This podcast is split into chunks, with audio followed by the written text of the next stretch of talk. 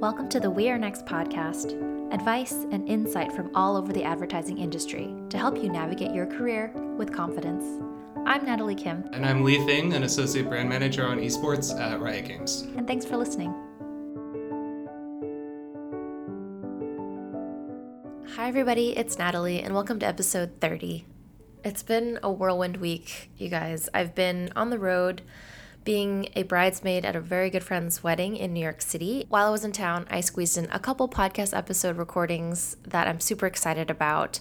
One with the female founders of Ripley Strategy, and the second with Bennett Bennett, staff writer at The Drum. I can't wait to release those episodes for you guys. And then last night, I flew to St. Louis, where I'll be keynoting a young professionals event hosted by the Ad Club of Greater St. Louis. I guess by the time you hear this, it will have already happened. I am recording in my hotel the day of the event, which is why I have my morning voice, which will hopefully go away before tonight. Um, but I'm super excited about that, and, and I can't wait to meet everyone here through the Ad Club and the Ad2 network. Thank you so much to everyone who shared the launch of We Are Next Jobs last week. The reception has been awesome so far, and if you haven't checked it out, I'll include a link to it in the show notes. Our guest this week is Leif Eng. He's an associate brand manager of esports at Riot Games.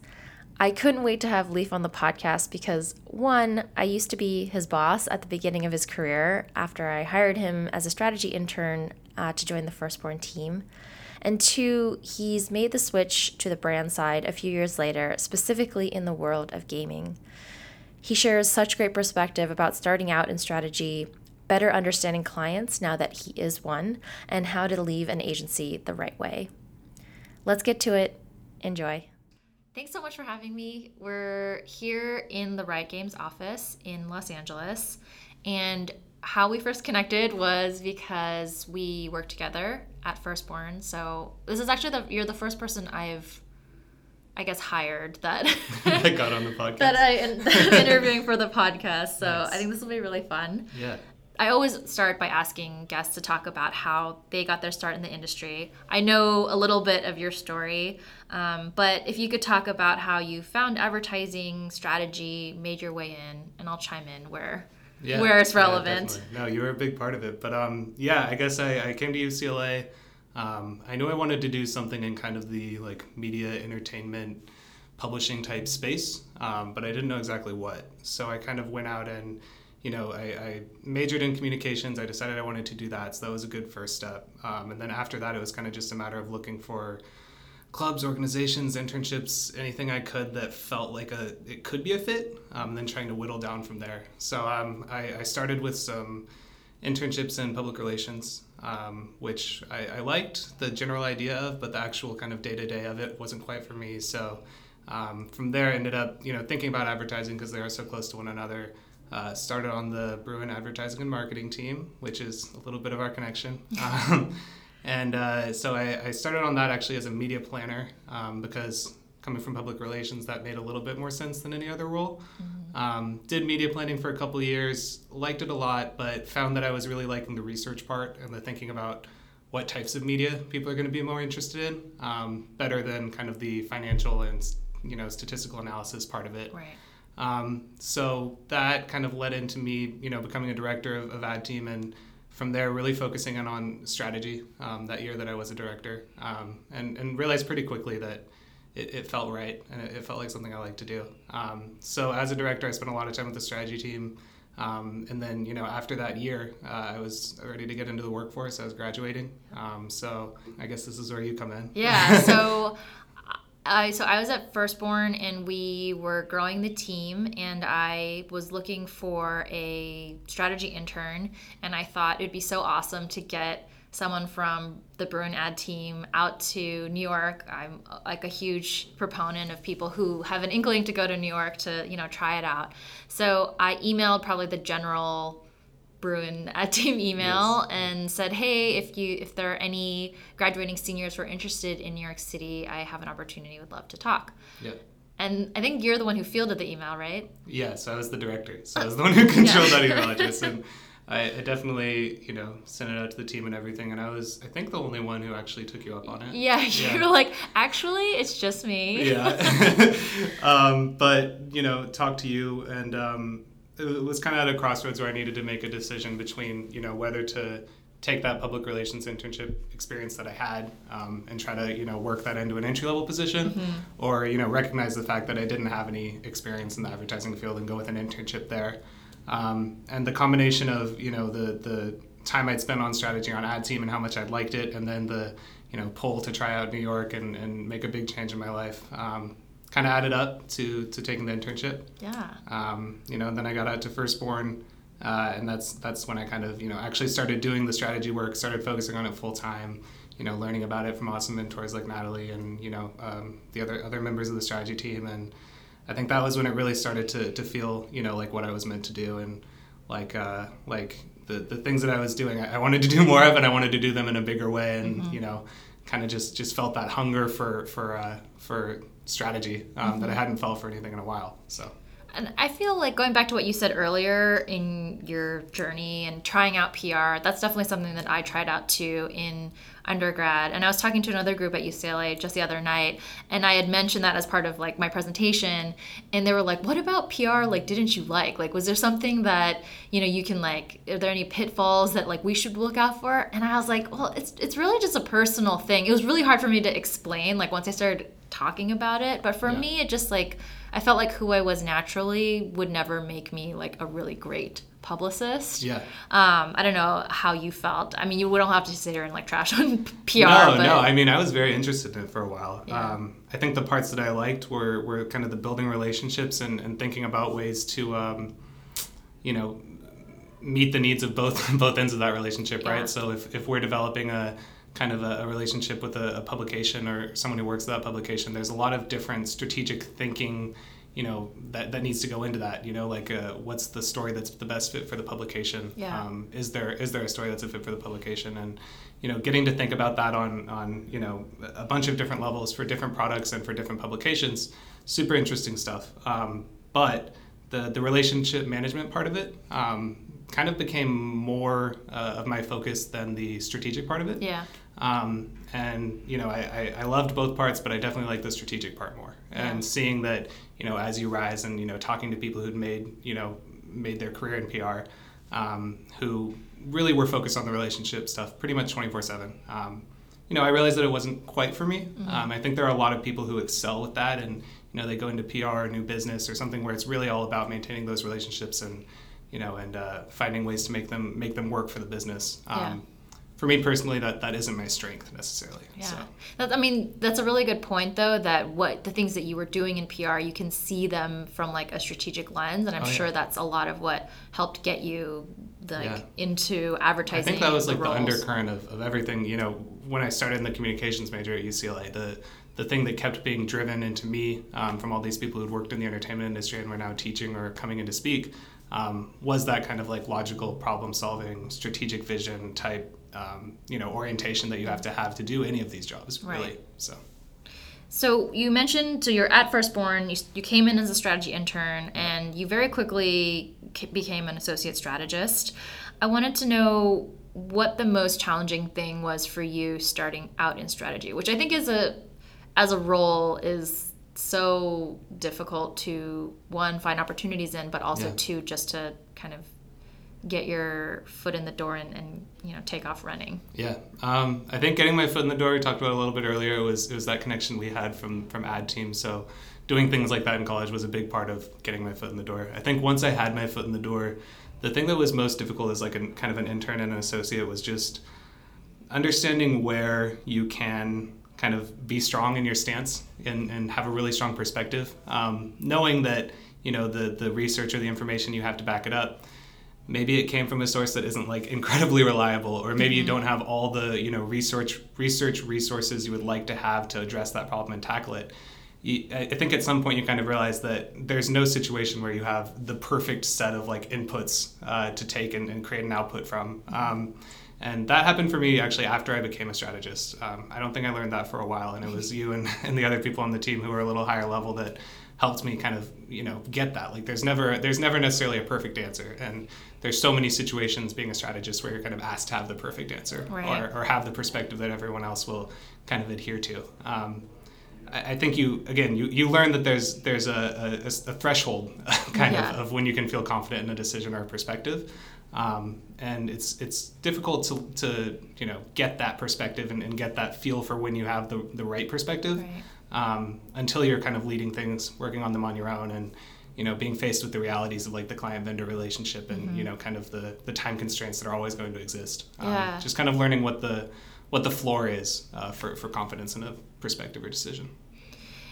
that whole dynamic of like the constraints that you have whether it's like from a resource perspective like i, I know at firstborn and other places i've worked like i never had access to like any of the databases or research tools that um, some people use and so you have to sort of find more creative and scrappy ways to get to the same answer or uh, relative answer um, and at the same time like sometimes you only have a few days to turn around a piece Yeah. of research and so i know like for me yeah like going into the real world and working in the real world that like the constraints part part of it and getting to you know the best answer that you could in that time like that's Yeah. really all you can do Well, and when you're working in digital or you know like mobile gaming, which is a lot of what I was doing at Firstborn, there isn't anything out there.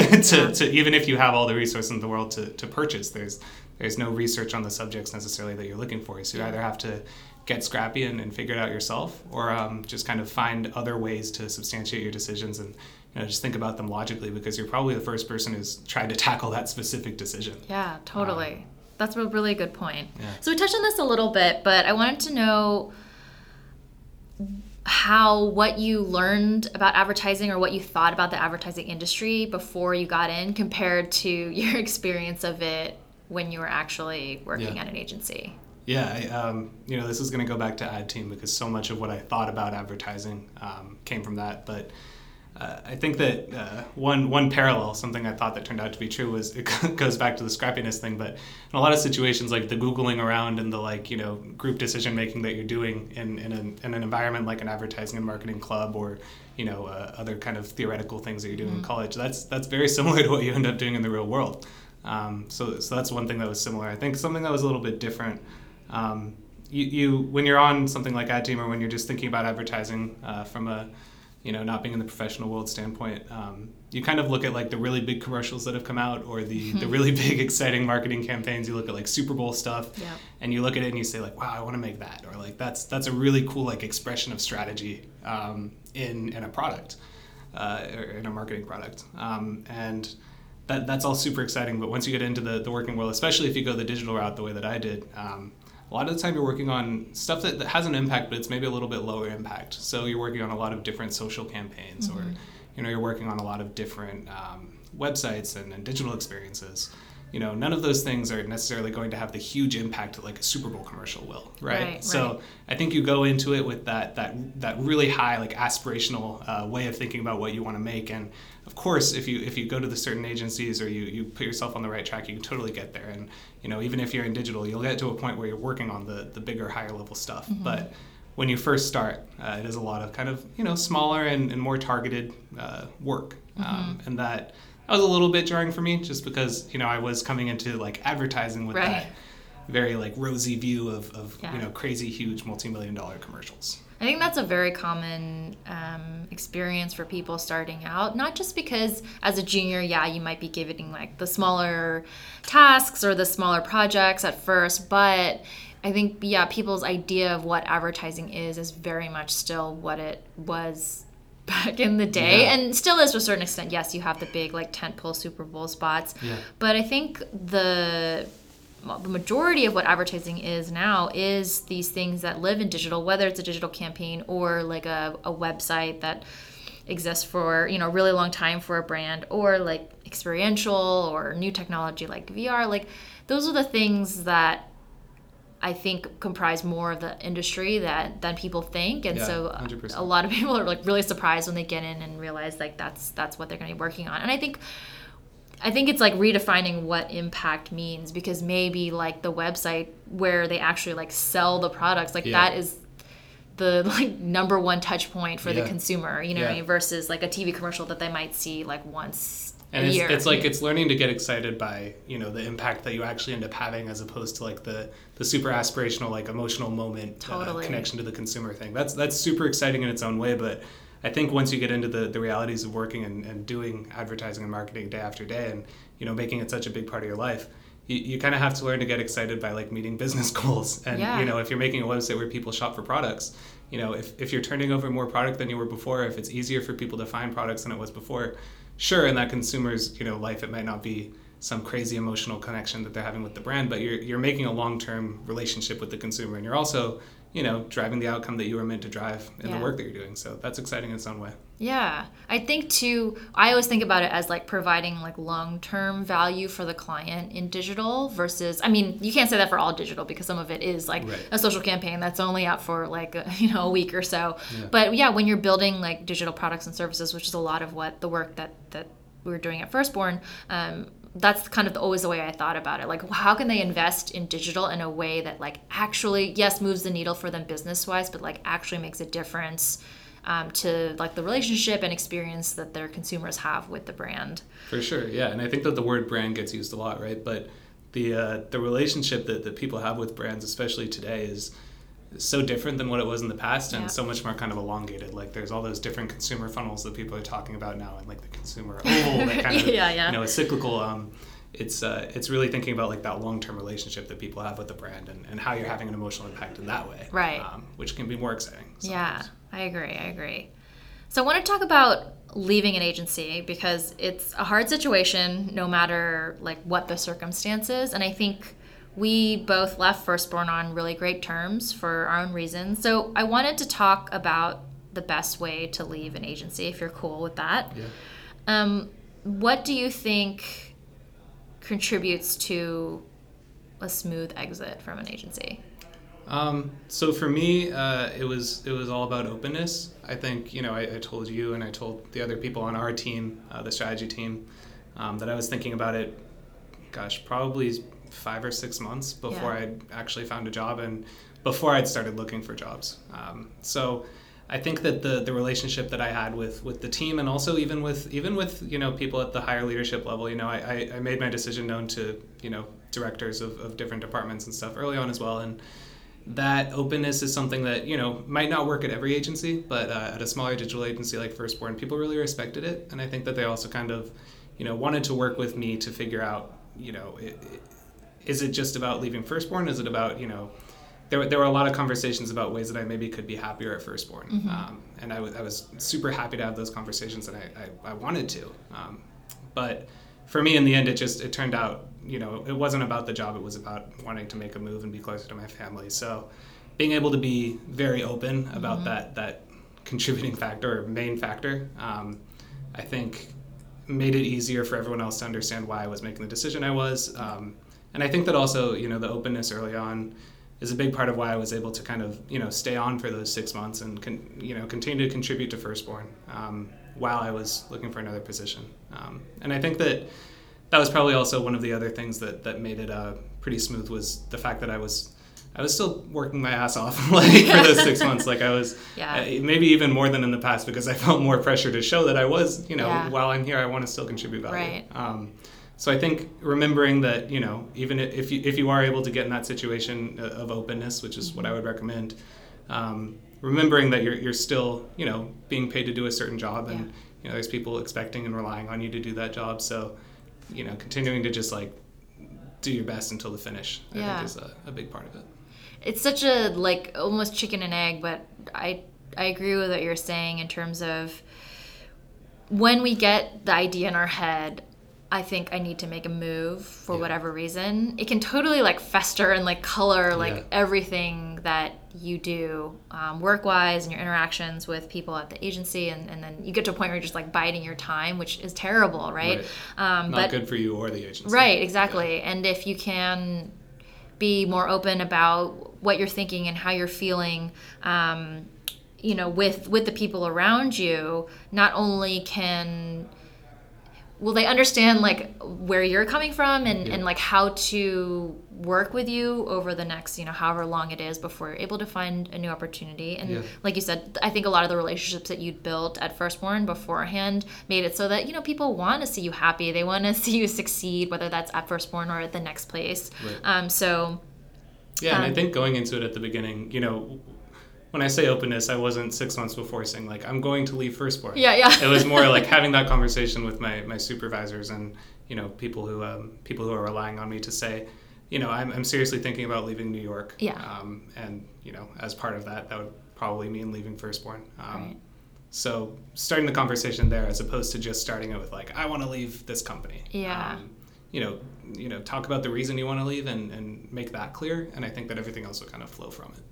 Yeah, I I was in the same boat in terms of like I told everyone like so early, like Yeah. almost like a full year, Yeah. because we just like my my you know then fiance and I just you know made this decision. We're like we want to move back to California, be closer to family, like you said, um, and and that was that. You know, it's like i if the agency's only in one place, there's kind of no getting around it. Um, yeah. It's hard though. it's really hard. And I, I say all of this, you know, Firstborn was a unique place. We were small and we were very close. Yeah. And I think that that level of openness, like you said, was was only something I felt comfortable doing because of the relationships that I'd built. And I definitely started with the people I felt more comfortable with, right? And then those people suggested that I continue to tell others. Yeah. And, you know, so I think really finding your ally, um, whether it's one person, two people, your team, Mm-hmm. um, finding finding someone who you would be comfortable to talk with those talk about those things Mm-hmm. with, um, super important. And, and if you don't feel like you have that person, you know that I think that's maybe a, a, a sign. a sign, or, or also just kind of a you know a, a point of a point of a point for you to start questioning, you know, kind of yeah. what your relationships are at the agency and if it is the right the right, Right. fit for that reason. What So- you don't want to have happen is like tell them and then especially if like the reasons why you're leaving have something to do with the agency which obviously Right. wasn't our situation but Yeah. if it is which you know is a common experience as well Yeah. like it shouldn't be a surprise to them it should never be like a surprise like you should have had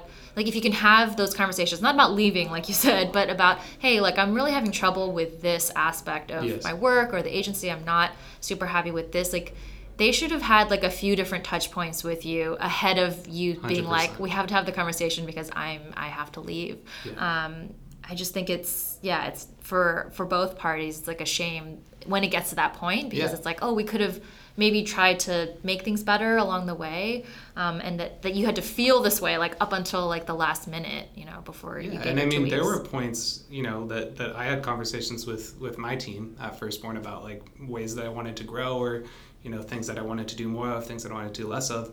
Um, but I didn't frame those conversations as, as a threat, or Yeah, like, yeah. you know, uh, because it wasn't quite the, wasn't quite there in my mind yet. Yeah. I think that that's the best mindset to keep is you know if you feel yourself starting to you know get that itch to, to leave think about why and, and try to address the why before you get too deep down the path of you know i just i want to get out of here yeah that's really good advice so moving on how did you land your job at riot games Yeah, um, so that was another situation where, um, you know, a, a, an ally, someone who had gotten really close to, um, set things up. So um, the uh, the VP of, of strategy at Firstborn, uh, Eugene, uh, who we both worked with, um, he had a, a, a contact at Riot, um, and, and you know Eugene and I worked together on, on Supercell, which was a mobile game, and we'd had a lot of uh, a lot of experience together, you know, figuring out what what this new world of gaming and kind of like competitive gaming means, and Yeah. you know how best to, to express it through digital products. So um, we I think he had a, a little bit of confidence in me from from that relationship, and you know knew that I knew games and that I had a passion for for games even outside of you know the work we'd done on Supercell. So he suggested that I meet up with um, uh, a, uh, a brand guy at, at Riot who was going to be in New York. Um, ended up meeting with him and, uh, and a recruiter had a really good conversation. Um, and uh, that that night, actually, they invited me to go to uh, the the World quarterfinals, I believe, in uh, Madison Square Garden uh, for League of Legends. Um, and that that was kind of the, the tipping point for me. Like I, I, I, I was a little bit skeptical of esports at first, to be honest. I, I knew that it was this huge emerging market, but I also knew that it was very new and the Yeah. cultural acceptance of it wasn't quite there, right? But going to, to Madison Square Garden with them and seeing this huge crowd all, all cheering for the you know the, the biggest tournament um, in the world for esports uh, got me really excited. And so after after I saw that, after I talked to the team that came in and uh, was out there that met with me, um, I started feeling really good about the opportunity. Yeah. Um, but uh, it, it turned out that there was still a very long kind of interview process to go through, and I maybe was putting the cart out of the horse a little bit.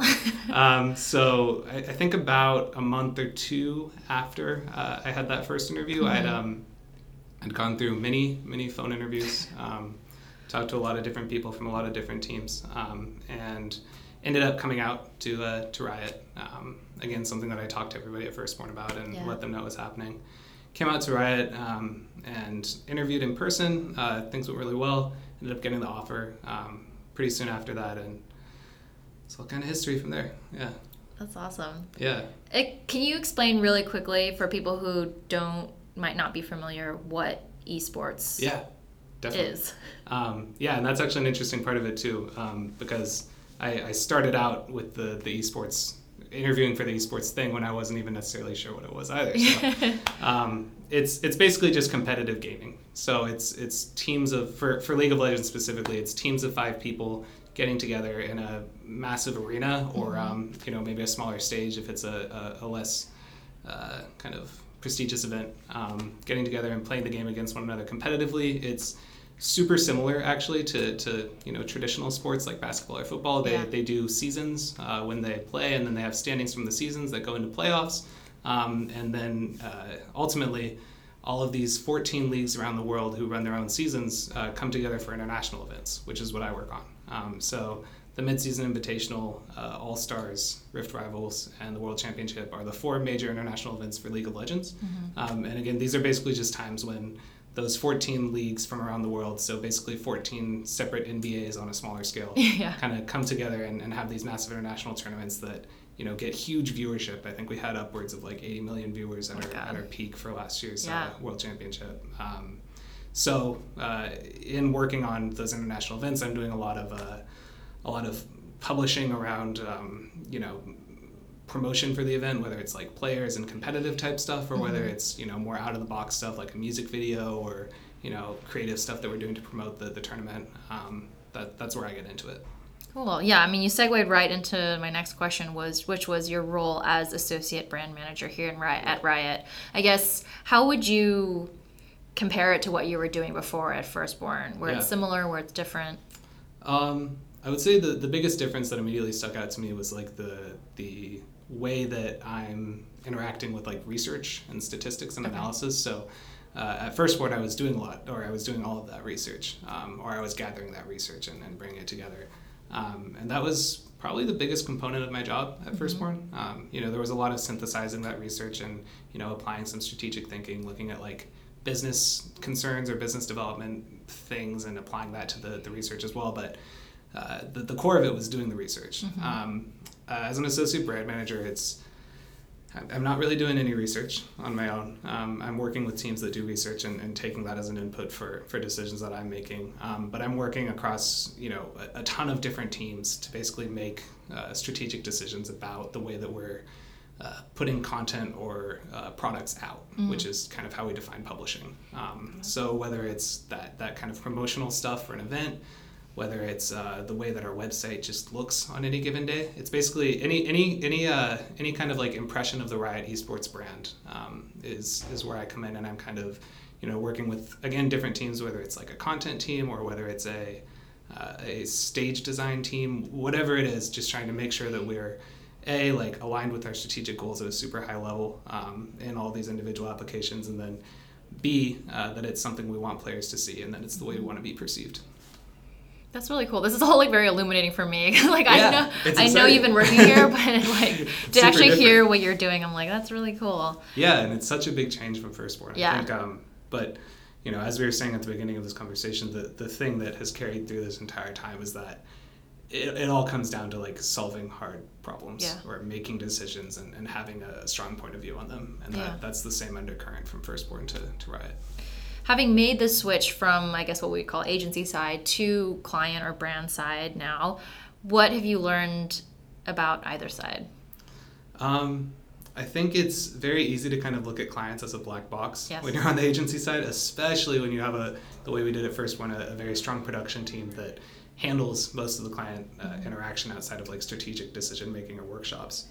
Um, being the client or, kind of being in the, the the role that you know I was looking at as a black box, you you understand why decisions are made and why some of the things that seem like just small nagging like problems that, that could just be magically solved on the agency side. You understand why they exist right? So Um, things like uh, you know not being able to start work until a contract has been signed or until you know a, a not be, not wanting to take on a, a, a very small project because it's not going to you know meet the business needs of the agency. Right.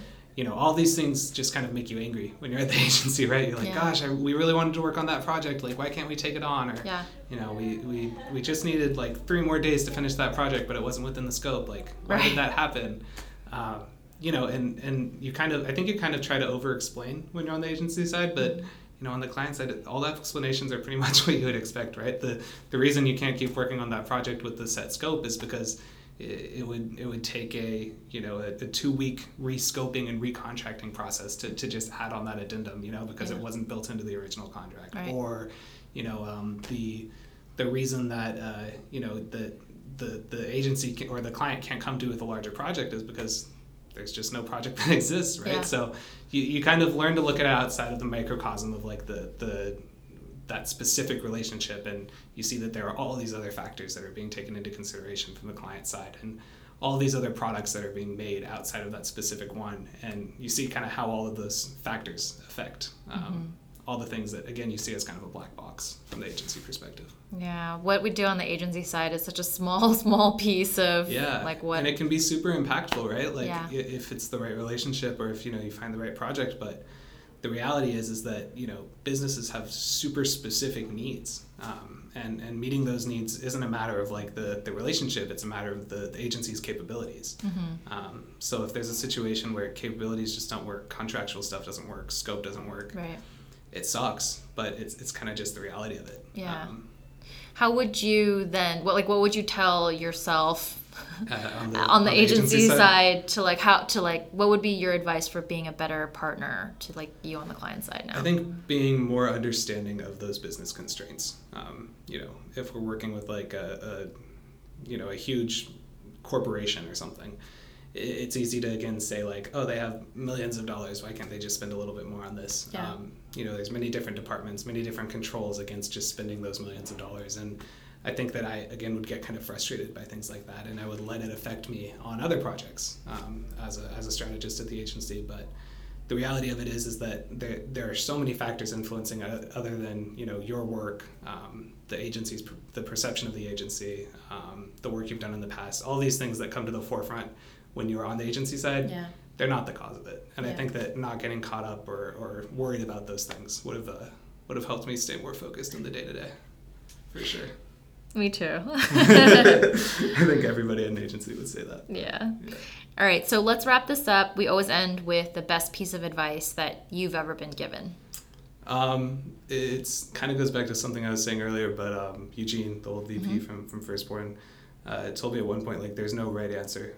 Um, it's easy to get caught up thinking that there's something specific that you're looking for, Yeah. something, some magic thing that's going to like unlock the door of, of the problem that you're trying to solve.